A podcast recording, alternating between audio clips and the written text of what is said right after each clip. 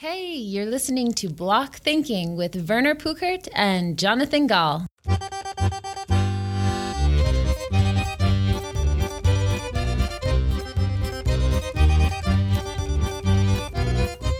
Hey Werner. Yeah, What's we happening? Have, we have a co-host today. So, Yeah. Hamad, can you introduce yourself? Sure. Uh, it's Ahmed, first of all. Damn it, man. We're going to talk about that, Jonathan. That's okay. You flip two of the letters around. It happens. Man. This is going It's going to be funny because each one of you guys, you know, you're, we're each going to have a different pronunciation of the name, right? There's the French pronunciation, the Polish one, Yeah. and the Arab one. So, uh, yeah, okay. Introduce myself. Um, okay, so these days I'm a product designer. I'm a leading design at a startup based out of Toronto uh, called Time Saved, and we're building software for staffing agencies. Before that, I've been in a various number of startups and so kind of in a, in a few different roles as well like alternating between like developer and designer.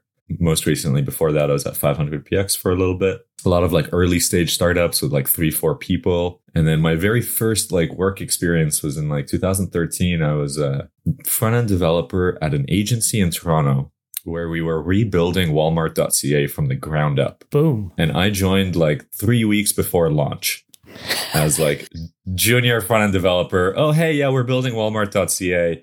Um, here's 40,000 lines of JavaScript, no framework, figure it out.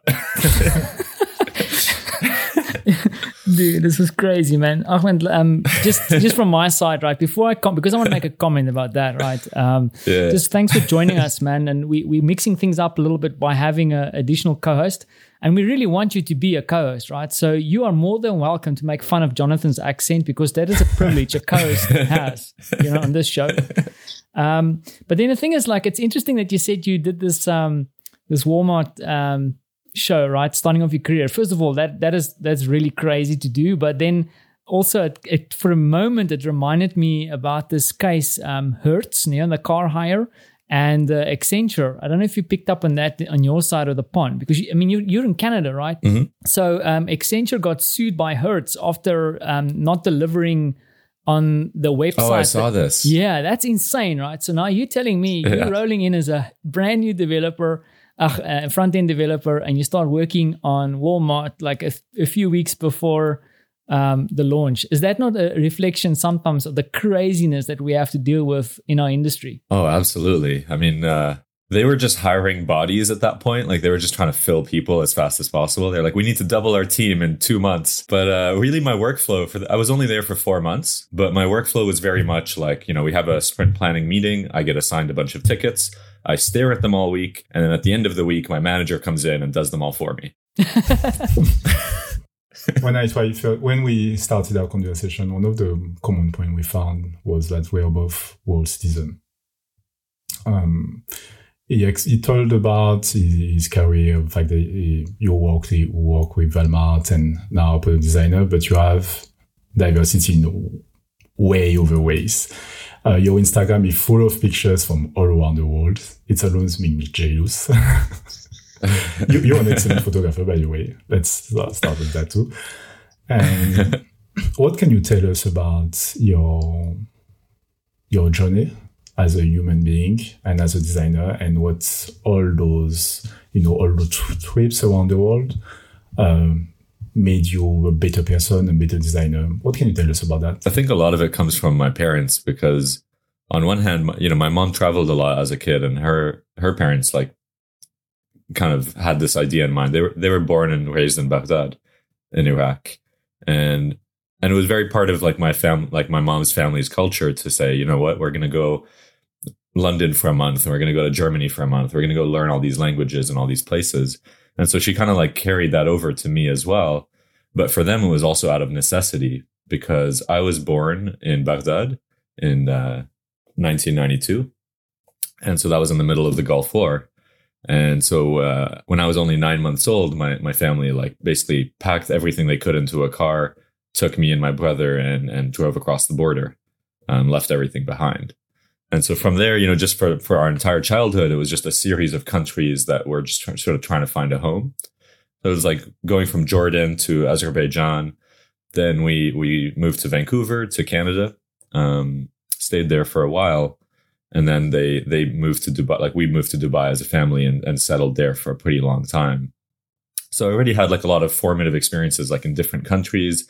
And for me, it was a happy childhood. I had no idea what my parents went through. Like I was just, you know, a happy, fun child, like you know, enjoying whatever was in front of me. But I, I, I didn't realize until later in life what my mom had to deal with, what my dad had to deal with during that entire period of time. It was only maybe later when I was like, you know, uh, you know, turning like 17, 18, 19, and I was seeing people who were, uh, had a more like, like I went to university in Boston and I, I was seeing people who were like from around the corner and had the same group of friends their whole life. And I was like, wow, that's people do that. Like, that's so strange. Like, um, I think it was also part of what kind of like continued that for a while is that you know we settled in Dubai from when I was eight years old, and I Dubai is an expat city, so everyone there is from somewhere else. You know the the the locals are only ten percent of the population, and everyone there is is a mixture from across the world. So then uh, that entire city is is sort of experiencing the same thing that you're experiencing, which is this sort of cross cultural, cross cross country kind of experience. I mean, do you do you identify yourself as kind of a because this is kind of a, a, a term that comes up all the time. I mean, we we spoke about you know myself and Jonathan kind of play between uh, we are freelancers, consultants trying to build our businesses up, but there's this word coming up all the time is like digital nomad. So people who go out and they either full-time employed or you know whatever but the, where they are established is irrelevant. They work remotely. Um, do you see yourself like that? Because I, heard a I heard a rumor that you're going to be traveling soon as well. Yeah, so uh, I don't like the term for myself, uh, but it's not because there's anything wrong with the words. Like digital nomad is technically what I've been doing this year, um, but I don't like what it's associated with these days. There's a culture around it, and I don't really feel like that's the culture that I'm living. Can you can you explain a little bit because at the moment, like from in my community, it's like a super like positive buzz kind of thing. So I, I would love to know your perspective on it. Yeah, the, way, the what I'm seeing at least when I see people who associate with that term or you know things like that, or there's a lot of like digital nomad retreats. I'm seeing a lot of uh, you know guys in their early 20s who are doing this thing as a way to go get drunk two weeks Whoa. at a time around the world you know? And i'm like that's not what i'm doing. Like i you know when i when i go somewhere like i'm either visiting friends or i'm staying there for a few months or you know i still have my home base here in toronto. And so it's just not the culture that I'm living. So I just prefer to like use a different term. I just say, oh, I'm, I'm working remotely. I'm traveling and working remotely. So that's I, I buy I buy into that perspective because I also I recently spoke to a friend of mine. She's kind of investigating this trend, right? I mean, she didn't explicitly say this to me, but I also felt like there was like an industry being built around. Yeah, exactly. Yeah, because I think some uh, some some some like resorts and uh, maybe a few few corporate sharks and whatever start realizing, hey, there's a bunch of crazy people traveling around. So how can we make money out of it? Yeah. So you kind of have this pseudo kind of breakaway where you're going to go to Bali and work from some kind of remote place, but actually it's just a bunch of people from Toronto or Poland sitting there in a room. You know, doing well. That's exactly it. It's a monoculture as well. So you realize you're in one of these situations, and you're you're kind of at a tape. Like I'll, I'll give you a small example. I was in Lisbon uh, a month and a bit ago, and uh, I, w- I went to a, a co-working space and like co-living co-working space there. And the first night it was like a like group dinner so everyone went out to like a street food place nearby. And i was sitting there with like seven or eight people who would probably call themselves digital nomads or at least would are living like the remote work lifestyle. Um and I, I started a conversation with them about like oh so like you know how do you guys meet people when you're abroad and like traveling alone? Like what are your sort of strategies? And they're like oh, I don't know. That's really hard to do that. I don't know what to do. And I was like, oh, okay. And then like no matter where I tried to take the conversation, it always ended up coming back to like, oh, so so you travel, you you work remotely, huh? And I was like, uh huh, yeah. I mean, we we clearly all do. And I was like, yeah, isn't that amazing? And I was like, sure. And just no matter how far I tried to take that conversation in like and you know a direction that I thought would be interesting, it just always seemed to come back to the same few things. Like, wow, you travel and you live remotely. Great. How's Lisbon? Oh, great. Oh, I'm, I'm from Portland. Oh, okay. Well, I'm from San Francisco. And like, It's just like, oh, okay, these are all kind of very similar people in just a different location. You you travel all the way to Lisbon to meet people from your own neck of the woods. That's great.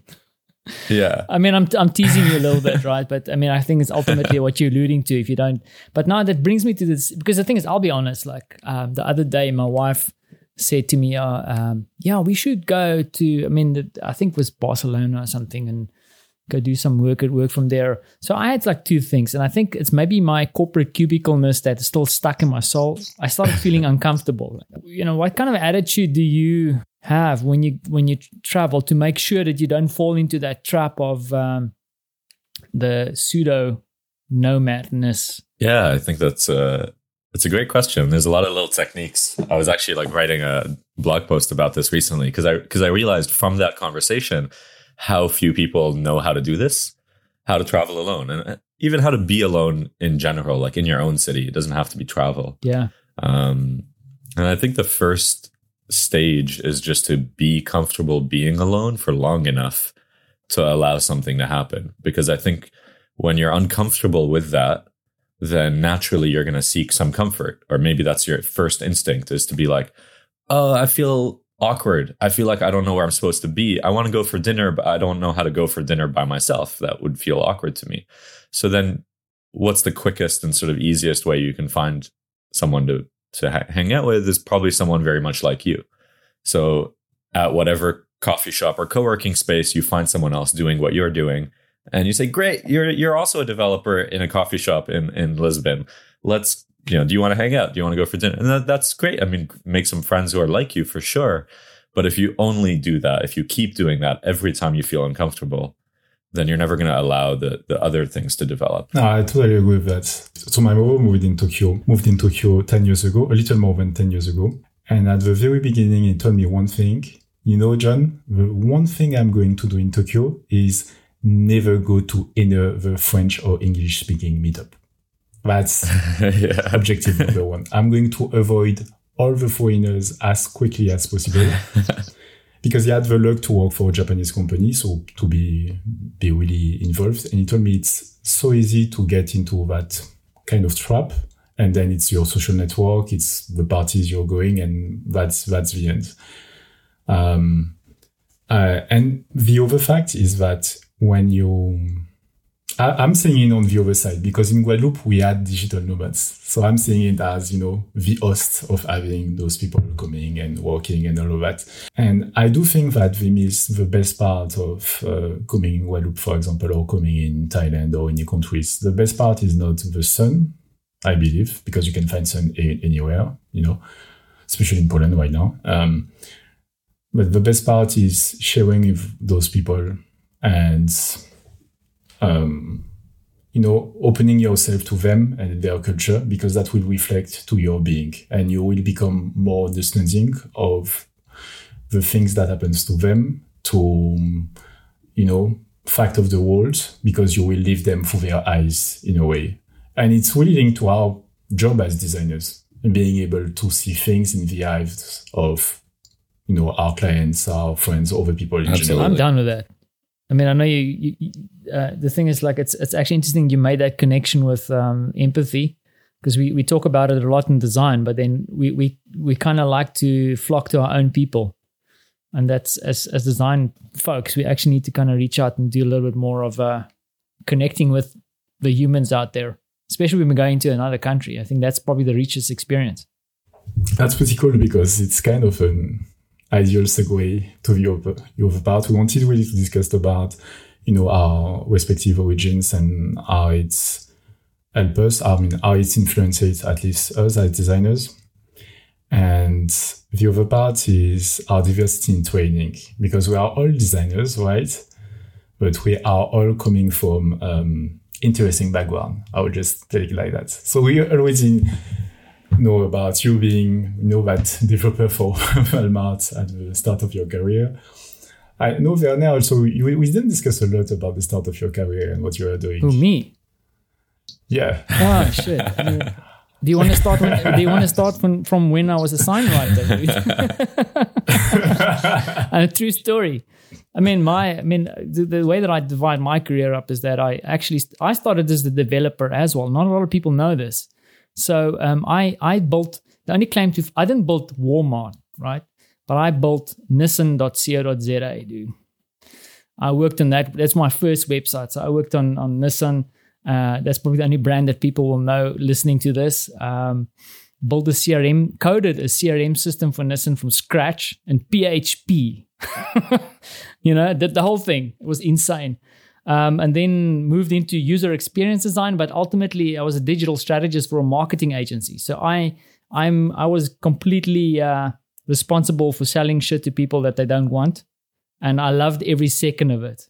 And then in the end, I ended up at the big four firm as a consultant, kind of like playing in the so you know, like it's kind of it's, and I think Jonathan, you alluding to this too, is like a clusterfuck of different skill sets, which has been since I've left and gone on my own, been a bit of an Achilles heel as well, right? Because people don't know what the hell I actually do because you do so many different things.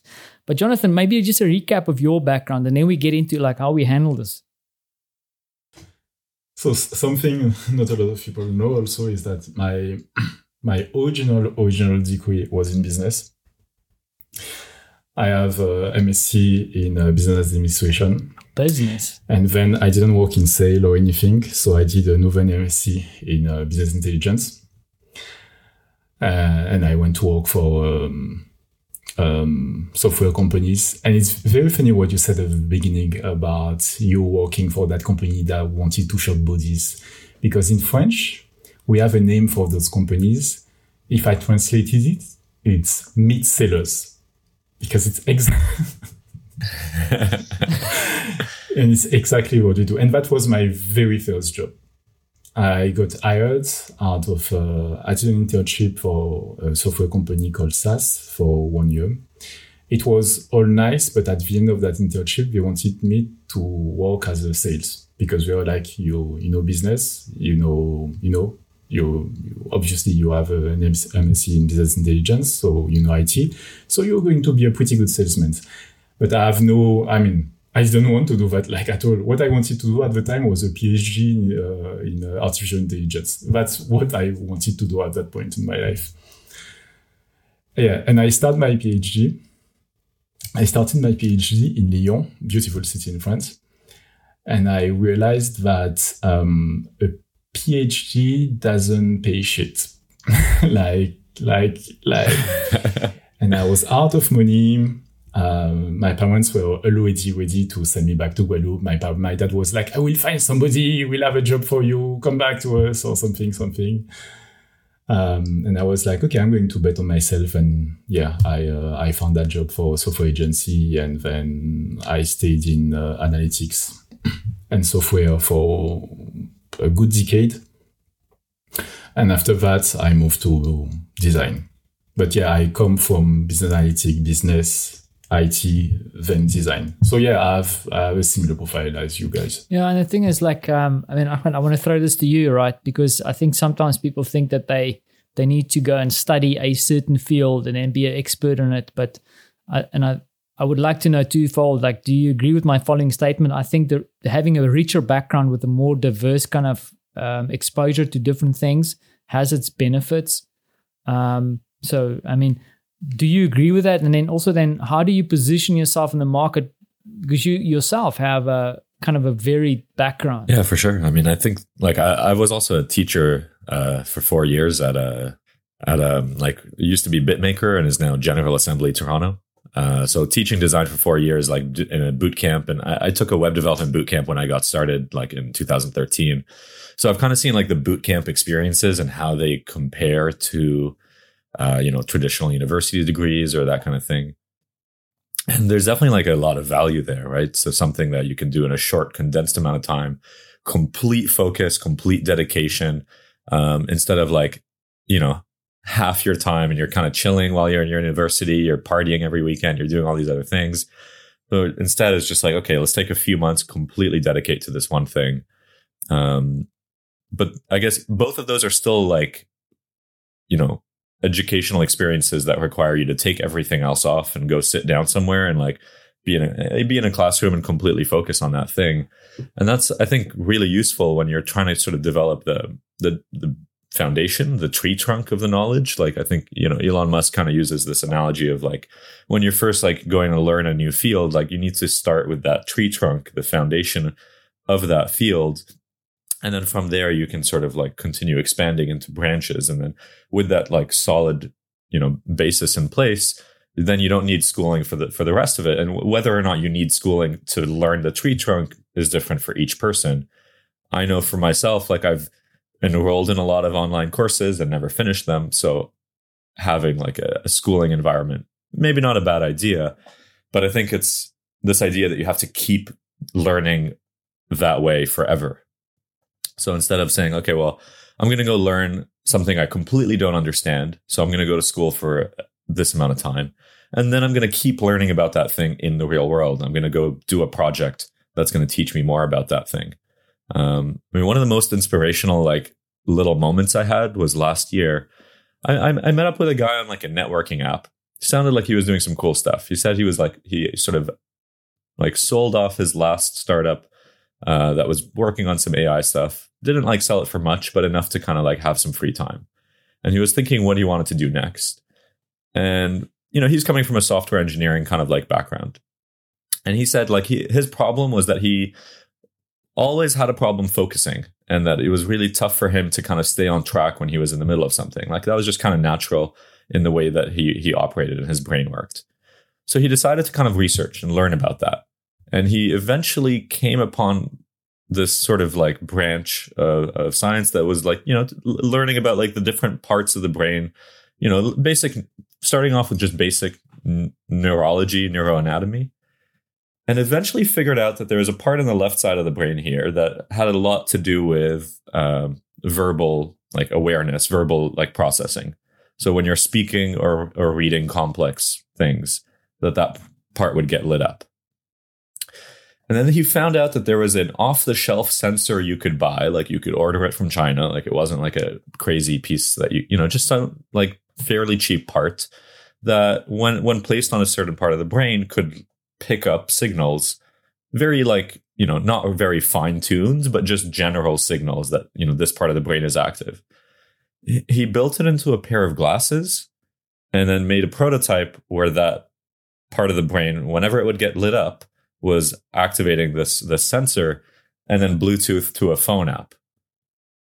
So he developed this like very simple prototype that is really like you know it's about neurology and how neurology can you know tell you what you're doing and how you're focusing. And if you need like a little alert to say hey like just notice that you stopped focusing.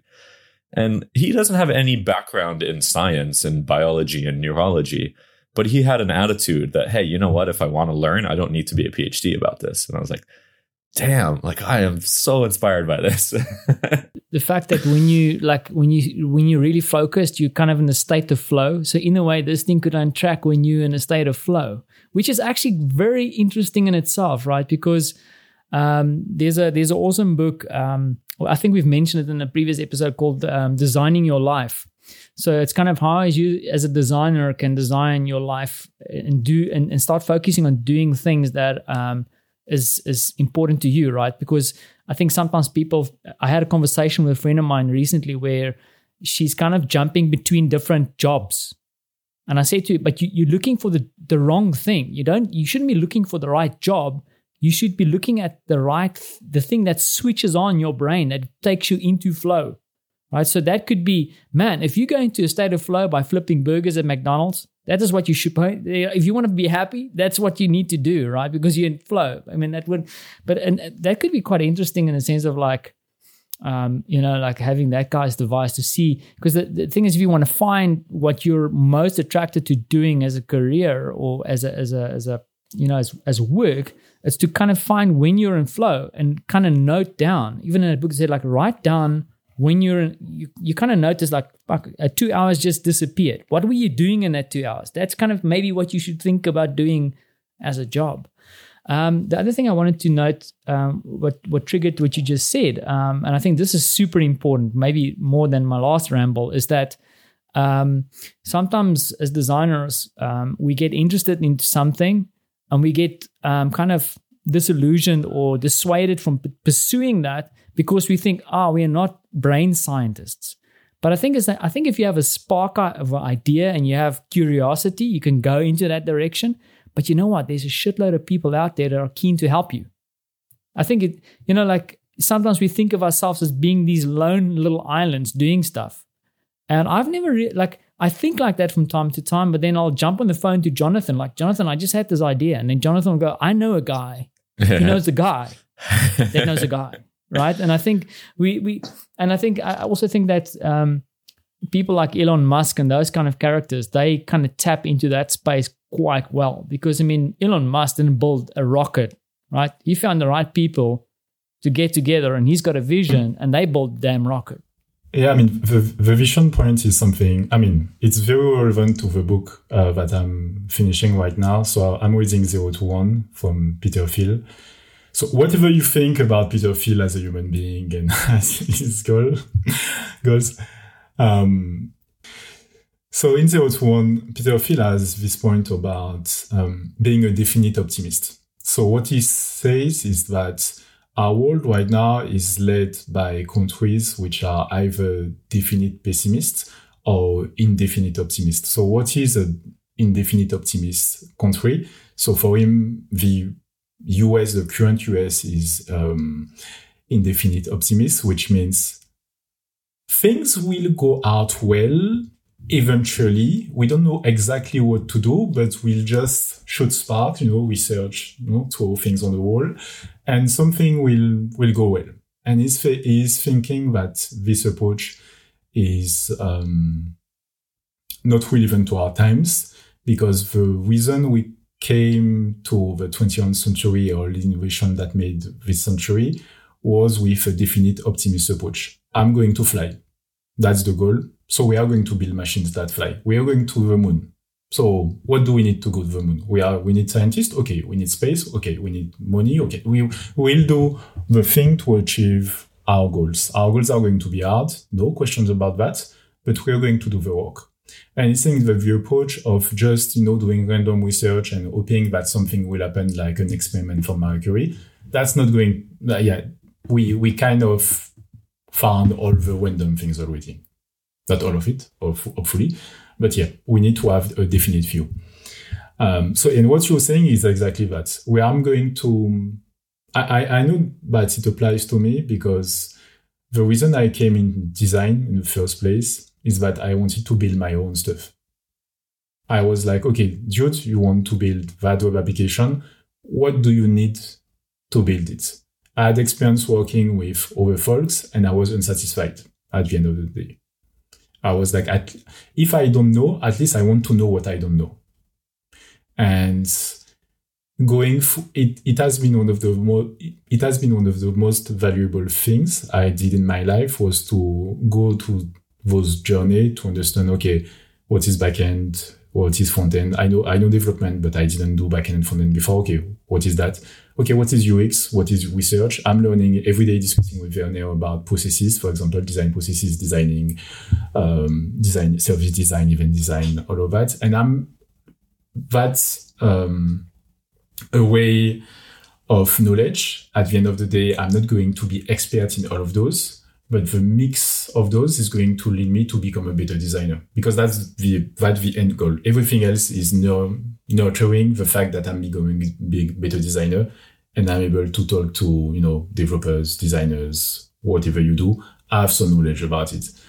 Um, yeah, I mean, that's, that's very intimate. that's how I really feel about it. And that's how I continue to learn stuff nonstop. It's a lifelong journey because, you know, technology is not going to stop because you decide you're tired and you want to watch TV shows.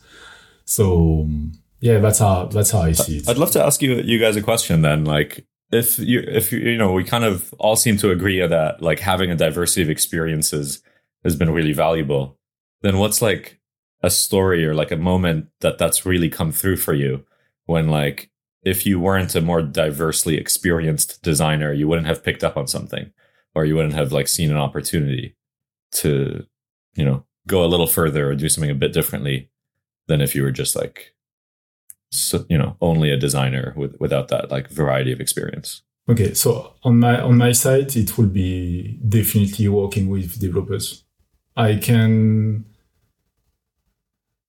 working with front end and back end developers. I, there is I see other designers in my group, and I see their relationships with uh, with developers, and there is always this you know this battle: developers, designers, developers, designers. Should developers design? Should design develop, and, and all of that, and all those discourse. And there's a, there is still to this day a lot of conflicts, and we had in the past guests our, on our show that were really on one end of the other of that of that spectrum. But on my side, on a human point of view, not even a technical point of view, because it's not like I've, I'm going to do the work of my developers, right? That's not my goal. My but my goal is to uh, explain their frustration or some of these difficulties that they can't explain because they don't have that vocabulary, that knowledge to my to you know, to the product managers or to the leaders on that project. Um, and when you do that, when you basically become kind of, you know, the defender of those developers and they understand that you're on their side, you're not just this, you know, pitchy designer who is doing his fancy dribbling stuff and his gradients and whatever. When they understand you're on their side, they treat you as part of you know part of the group. We are we all have a common goal and this guy is with us and he understands what we can do what is going to be difficult and it it it changes the project like literally changes the project. Having this simple respect for the job they are doing. Because i'm not i'm never going to be like i'm not going to understand what are the differences between uh, you know i don't know react 17 which is going to go and react 50 that but that's not my job. My job is okay, I know this stuff is difficult. Just explain me in rough terms why it's difficult so I can you know sit down with the project managers and tell them, okay, can we change that? Can we move that forward or backward? Okay. But, that's an example on my side, big time. Yeah. I mean, I, I, kind of echo the same with you, Jonna, like in the sense of being in the team, because I think there's a there's a synergy that happens in a team when you have empathy for what happens to your team members. You can also speak their language, right? because nothing I think annoys a developer when someone comes and, and annoy them the wrong stuff. I mean, I think the, the the the caveat here is that you shouldn't have so much empathy for the developer that you kind of then drop the ball on what you're trying to achieve from a product perspective, right? Because you then have to go out still in the world and develop something that is kind of meaningful and memorable. But I think in my case, um, yeah, I have two examples. The one is um, I think through the work I've done in the past I kind of got very sensitive around the needs of the client. So, for example, having a perspective on, you know, something needs to be profitable, there needs to be a return on investment, um, time spent, expenditure of building stuff. You know, what how what impact does this have on the business? And I I, I have managed to build an understanding around that. Also, something that I'll never forget, and this is kind of a little story from my agency background, is that when digital strategy strategy became a thing, like uh, like we need to do Facebook ads, guys. It's the thing. Um, I remember that uh, playing in that world, um, I was one of the only guys who understood the value of brand. So if you take a brand into a certain social media space or doesn't make sense to be there, and I think to distill it down to something that is maybe understandable or more relevant to someone listening to this is to to actually have the ability to to not do something. So I think if you have a, a broader perspective on things, is that sometimes when you're in a silo, you want to do the best you can and you want to prove that your silo is awesome. But when you have a broader understanding of what's going on, you have this ability to say, you know what, like maybe we shouldn't be putting that button there, stupid example, or maybe we shouldn't be doing something like this because it's not relevant for the greater good. And that's kind of where some of my examples uh, come from. Now I'm going to chuck the ball straight back at you. I mean, like, do you have any examples where you're going like, yeah, I got this because I got all this shit down. yeah, for sure. I mean, first I'll, I'll, say that I totally agree with what you guys have both like mentioned. Like for me, working with developers, it's almost like there's a bit of an initiation right that has to happen when I join a new team, and and they think that oh, there's a new designer on the team, and then like at some point in the first few weeks, I just basically make sure that I have time to go do some fancy shit in JavaScript so that they're like, okay, okay, we can take this guy seriously now. and I'm like, hey guys, I just made this like, you know, com- like animator thing that like takes in these values and do you know. Oh and I, I put it all in a module. Here you go. And they're like oh okay so next time this guy tells us that this is possible maybe i shouldn't tell him it isn't. You know? My my strategy is to go over to one guy with my stupid sense of humor and say listen dude um the printer is not working. Do you know how to fix it? True story.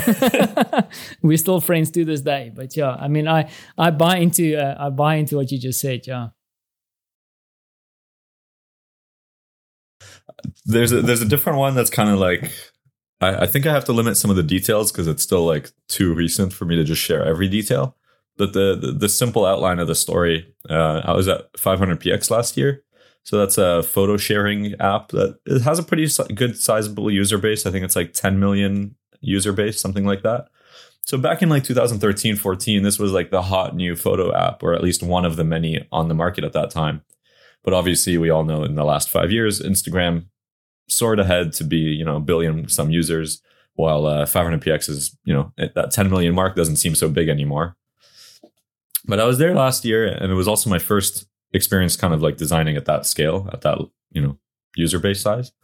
But um, there was a moment when I was working with a product manager and I sort of get handed a task um, to like sort of like have a kind of promoted boost type feature for, for people. And that way it was a way to sort of generate a, a new revenue stream because the advertising wasn't making much and subscriptions was the core part of the business when they were looking for ways to expand that revenue. So it was like, okay, well, what about like, yeah, boosted, promoted, that kind of, you know, feature to, to have a new revenue stream coming in. And that's where like me reading Stratechery, which is like a strategy technology blog by Ben Thompson, that's like me reading every single blog post by Ben Thompson for six years straight finally paid off. I mean, it paid off in a lot of other ways, but I had like this like deep sense of like business strategy in technology and how when we're building something like that, we shouldn't just build it in the very short term to say, okay, well, we need a little money. So what can we do to make a little money? It's like, how does that play into our longer term goals? How does that play into engaging our user base? How does that sort of like create a, a nice cycle that's going to do more than just, okay, now we're making these dollars? Have you ever had an instance where it was it has been a bit of an Achilles heel or a problem where you know, I mean, I looked at your profile. I mean, you definitely one thing I love about what you've done is like I develop, I design, I teach, right? Have you ever found that that is a problem where people go like, this, what does this guy do? Like, you know, has, has that ever been a yeah, problem? all the time. Um, the biggest problem, not just that. Okay, what does this guy do? What you know, what should we hire him for, so to speak? Because at the very least, these days, the last few years, I can say product designer, and I also do these other things. So at least there's a sort of headline for the title, so to speak. Um, but where I see that really being a huge problem for me is I'll, you know, have a have a meeting with someone, have an interview with someone, and say, you know, here's what I'd like to do uh, when I join your team. And so, for example, this has happened to me actually at three separate companies. So, you know, I was looking at a startup called Aquamobile that when I talked to the founder and she was like interviewing me for the position, I was very clear that I really wanted to be involved in both development and design and to whatever extent possible, knowing it wasn't my like background, but you know, I, I, I did have like the financial economics degree that I could also whip out and say, look, I know what I'm doing when it comes to business. Even though I learned nothing from for that degree, I learned it all separately. But it's still like it's like, look, I know business. I have a degree. so I told her, I was like, listen, here are my interests, right? I want to be involved in business strategy. And she said, well, that's great because we actually have this you know big expansion that we're planning. We're trying to figure out how to go to, to, other sports and other activities and how to increase that. So that's great. That's so good that you can do those things. We need those things. And then i got hired and i just got stuck with development tasks for 12 months. So i was like what? Come on. Yeah same thing in like the designer job at 500px it was very much like yeah you just okay we hired you as a product designer. We know you can code but you're never actually going to code once you got hired. Yeah. even though we promised you you would. Yeah. Yeah, but I think it's kind of a it's um it's a result of our uh, of the the death or the the dying of the industrial revolution, right? Because ultimately, is that the company structure is set up in such a way that they want to put you into a little box, Um, and and and, and I, I'm not saying this to disrespect, but I mean they want to run a machine, right? So they need to let this let all the parts of the machine work together, and then they go, Ahmed, okay, this guy does a little bit of this, a little bit of that, a little bit of this. Okay, you can do all of that, no, no problem. But then ultimately, someone's going to drop you into this little corner where they initially probably wanted to slot you in, and then you kind of get stuck. I mean, if if I see the, since since I've been freelance, I had like core. I did lo- I did logo typing. You know, at the very beginning, I needed to get money, so hey, I can do logo for people. I did logo for people. I did pure development tasks. Like I I had a I had a job when I was on the other side. I had a design from one guy in China, and they asked me, okay, we want this in React. I was like, okay. so I had to to build the code, host on GitHub, sell it, and and all of that. The thing with development is that it pays very well and it's easy to find job, but unfortunately, this is not what I wanted to do with all my time. So, and I moved, and after that, after more struggles, I found like product, pure product design job. And I do think that the issue with product design as a whole is that it's became, a, it's, it's big, it's kind of the new webmaster, if I, if I can say so. It's like, yeah it's like for people for people in this, initially i think product design was used mainly by facebook and this is how they were calling their their their people. So they, you will you will go through uh, the funnel of recruitment on facebook. You will get in and if you weren't technical enough they will send you to school for three months and you will become as good as design or you will have enough understanding of JavaScript and front-end development to be efficient on, on that scope too. And this is what we call product designer. And what happened is that because Facebook and Google adopt this, this, you know, this nomenclature for their job, everybody else started to have product designers. But what I've seen in my ex corporation is that we had people with the name product designers that will never touch a line of code in your life. Like, hey, never, ever. Eh, I'm not even interested in it. But that's the new name for the job. So I, I so when I try to when I try to sell myself or explain my skills, yeah, as then as you say, I'm trying to figure out what problem do I solve. And I know what I do. I ship stuff. I you have an idea and my goal is to help you ship that thing. It can be it includes designing it. It includes working in development. Uh, it includes working with project managers, um, project managers. Um, and I try not to use too much the word. If I have to introduce myself, I, I will try not to directly say, "Hey, I'm a product designer and I'm doing this and that." Except if you work talking with people from the same industry, then it's fine. You know, they know what you mean and it's so good. But if I'm to introduce myself to somebody who is like, I don't know, a manager or or uh, something in somebody in sales, I'm going to tell him product designer. He's just going to smile at me and be like, "Oh, you're a product designer. Very interesting." and and that's it. And he will not know what do you do, what why there is product in your name, what do you design exactly. Uh, and another thing, product designer originally was linked to like know hard industry. Like the when you say for all the people, all the folks, product designer, for them you're doing things in in uh, 3ds Max and you're doing actual physical things. For them, this is, those are product designers. So yeah, I, I do agree with your your me- method of explaining what problem do I solve, and but you know, give it the name you want. I know what I do at the end of the day. Jonah, so I want to I want to start wrapping this up, right? So we can do some actual product development work, right, and earn some money. So we can do this even more and sit around and flap lips.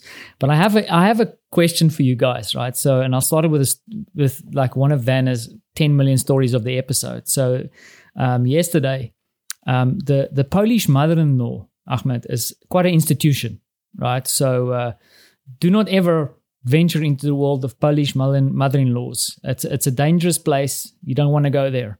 But my mother-in-law was here at, at our place and she was trying to explain to another Polish lady what I do for a living. It kind of it was not it was it did not go well for me. I basically now in most of uh, uh, where I live in the little um, suburb that I live, uh, understand that I am a application developer.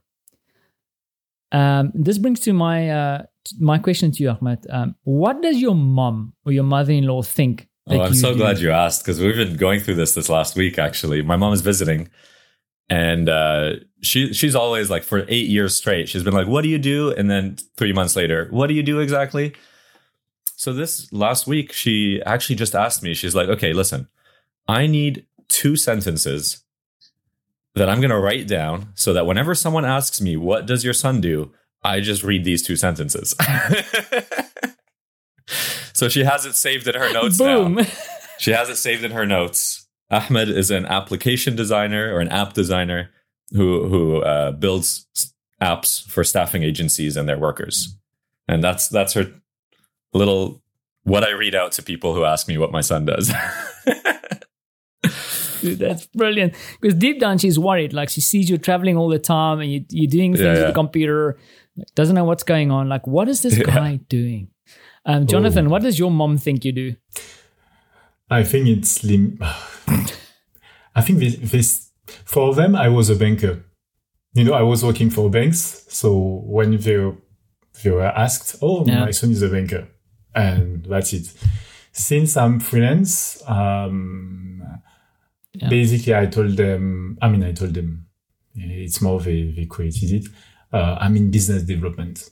Business develop- development.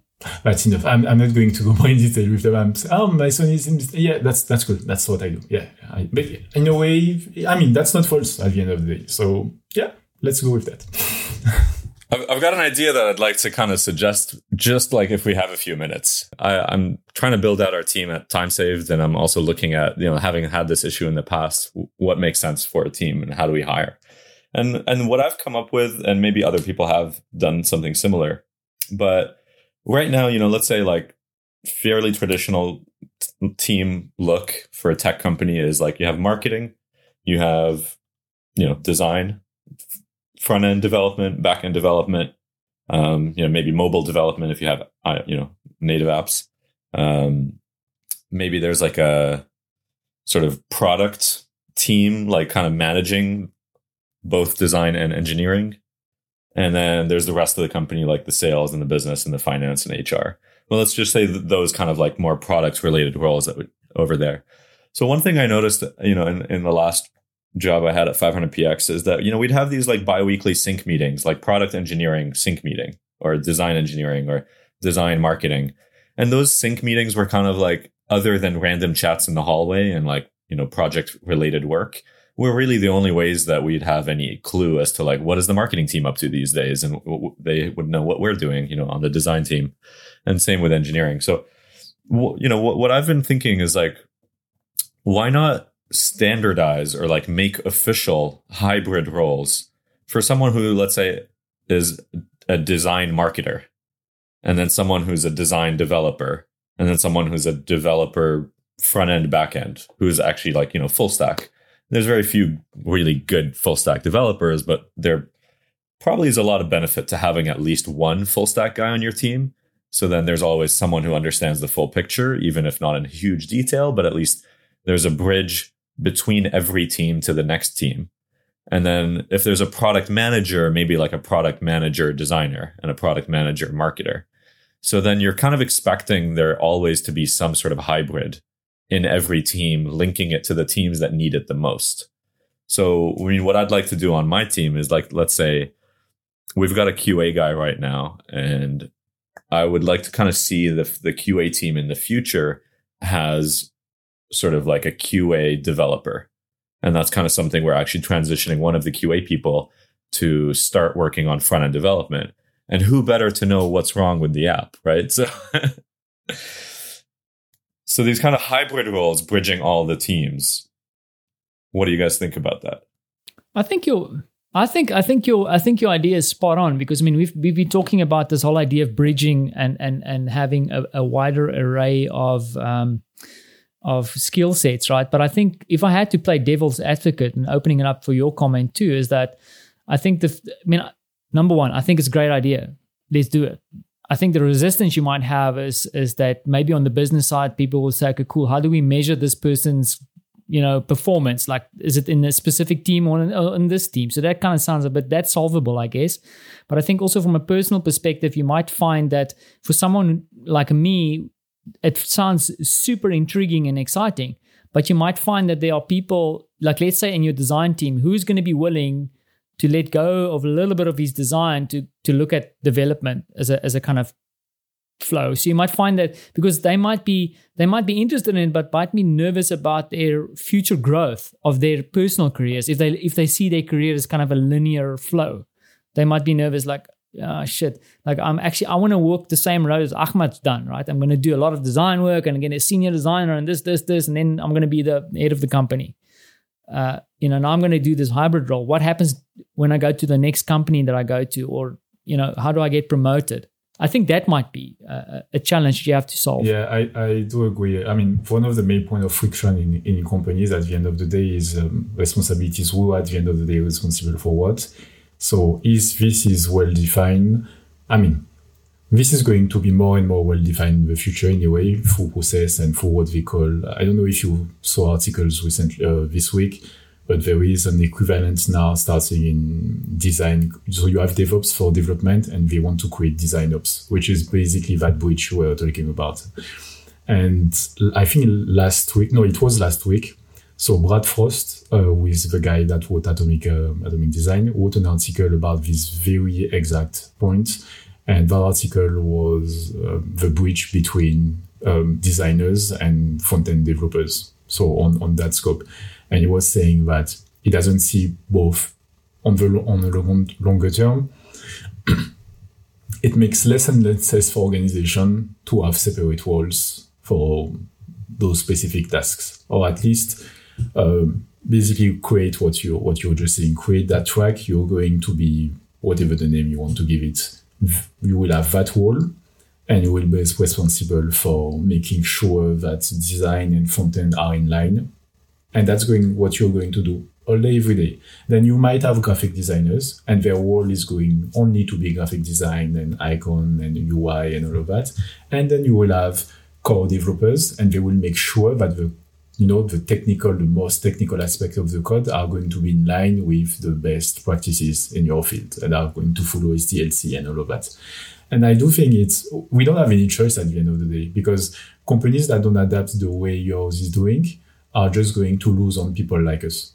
Because and it's I'm going to sound very pompous and everything, but it's at the end of the day, it's us who are going to drive changes in design and the practices. It's people like Frost that you're going to know you're going to read, learn from, um, going to teach in conferences or anything. So yeah, I, I do I do support 100% this kind of initiative. I would say the only thing to make sure is where is my responsibility ending? That because I see friction and I see issues exactly at that point. If you think back like eight years ago, 2010, 11, a front end developer was someone who knew HTML, CSS, and a little bit of jQuery. Now, a front end developer is expected to manage application state, is expected to have all of these robust ways of building all of this, you know, application logic that before that was a backend developer. That was the real engineer. And the front end guy is the guy who knows HTML, CSS. So now a front end guy is no longer that. It doesn't really like it's already kind of taken away from from what they used to do.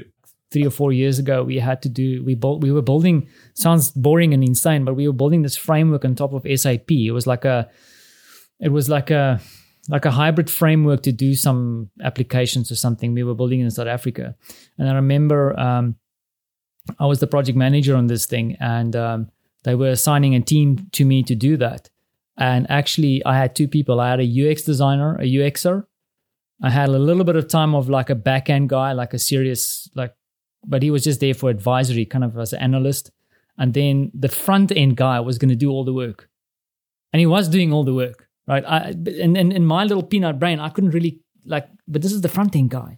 But he was actually going in there and plugging all the stuff in in the back end and you know like doing like like the heavy lifting on this thing. I was I was really surprised. So what you're saying like really resonates with like where things are going and yeah i i don't know like like if you had to introduce something into your i mean you can't speak about your team too like i mean this is, this is proprietary knowledge but like do you think your team will be open to doing something like that where they have cross disciplinary kind of exposure and I think like one role at a time. Like right now, the QA guy who's starting to become the front end developer as well. Like that's already happening. It makes sense.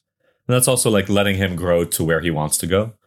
For the design team, like I know for sure that I'm set on having like design developer hybrids. Pretty much the entire design team is going to be design developer hybrids. Maybe just like one or two exceptions that are more focused on research. Um, when it comes to like full stack developer, I think that's more of the sort of the senior engineer who we expect to to be full stack. And then we don't really have much of a marketing operation yet, so we'll, we'll see when it comes to that, and we'll we'll kind of look at it there. There's one more interesting one I just thought of on my team. Uh, the customer success person does more UX research Yeah. than I do. Just to clarify, like understanding, because for me, customer success guys usually like the biz dev guy or the account manager, the person who connects with clients, right? So that means that your customer success people are basically inquiring. They really, how do they do that basically? Because I, I will imagine customer success folks being, you know, replying to mails and saying, oh, it's all good. We are going to take care of that. And then forwarding the tickets on Zendesk or whatsoever to uh, the, the correct party. So what do we do in particular? How do, how did you get them involved that much into UX? I think for us, it's it's like a bit different because we're not we don't have like thousands or even millions of users. We have basically a few very large companies. So customer success in our case is more like managing that account, making sure they're happy and understanding what they need at all times. So right now with just kind of like basically two of the initial big customers, that gives her a lot more time to like dive deep with each one and understand them better than anyone else on our team. Yeah, so it's closer to what we have in, in investment banking, basically, where we have those um, folk that we call account executive, who basically manage the clients, but they make sure that you know everything is well, relation is good. So, I mean, there, there are some good side of of that role when you're in uh, investment banking that inco- that include golf and uh, ski resorts and all of that. Uh, but yeah, at the end of the day, their goal is not to have fun with clients, but just make sure in those informal contexts that everything is, you know, better smooth and everybody is happy and the client is going to renew for us for those million dollar uh, projects. Yeah. So again, I I- I can see that happening in all space, all spaces. Yeah, they, they, they, their big party budgets got cut. Now they need to do something. so now they have to do it. But I, I like that idea, and and the thing is, it kind of uh, it, re- uh, it kind of aligns with what I've seen, and I've I've asked questions about this so many times for myself. Um, just thinking about some of what I've seen happening in, in the advertising agency world, where the customer success people were usually the people who got promoted to positions on client side where they become the marketing manager. And I could like like for, for, for my sins, I would go like, but but this is the this is the one this is the person who was sending the emails. I was doing all the work, right? But in fact, because they were sitting on this kind of artery of everything, right? So they were they were organizing some, they were setting up meetings, they were doing the clients bidding and having conversations, getting an understanding of their business, looking at what the teams are doing and managing the teams. They actually do have the deeper insight, you know. Um, so it kind of makes sense. I like that idea of like like letting them bleed into the research part. You know, they've got a bit of a vested interest, I guess. Good stuff. Thanks for taking it in that direction. I think it was valuable. Yeah, of course. Thanks for the feedbacks. Are you reading anything at the moment, Ahmed? Uh, yeah, I'm reading a book called Behave, and um, it's really interesting because it's a, a neuroscientist who's basically explaining behavior from the the one second before you take an action, and then zooming out. You know what happened a few minutes before, what happened a few hours before. So he kind of starts with neuro neuroanatomy and how that affects that exact action, and then zooms out to more like you know in, in, internalized behavior that you've learned and then zooming out to like physiology and hormonal you know effect of behavior and then zooms out to like cultural societal and, and further like you know evolutionary. So it's just a really fascinating book. Uh, if people want to go and snoop around a little bit and find out more about you and maybe follow you, where where is the best place to know and get to know you a little bit better? uh, so i guess my twitter or my personal website um, both of them like at ahmed Kazem, which uh, i suppose in the show notes would be a better place to spell that out For damn sure.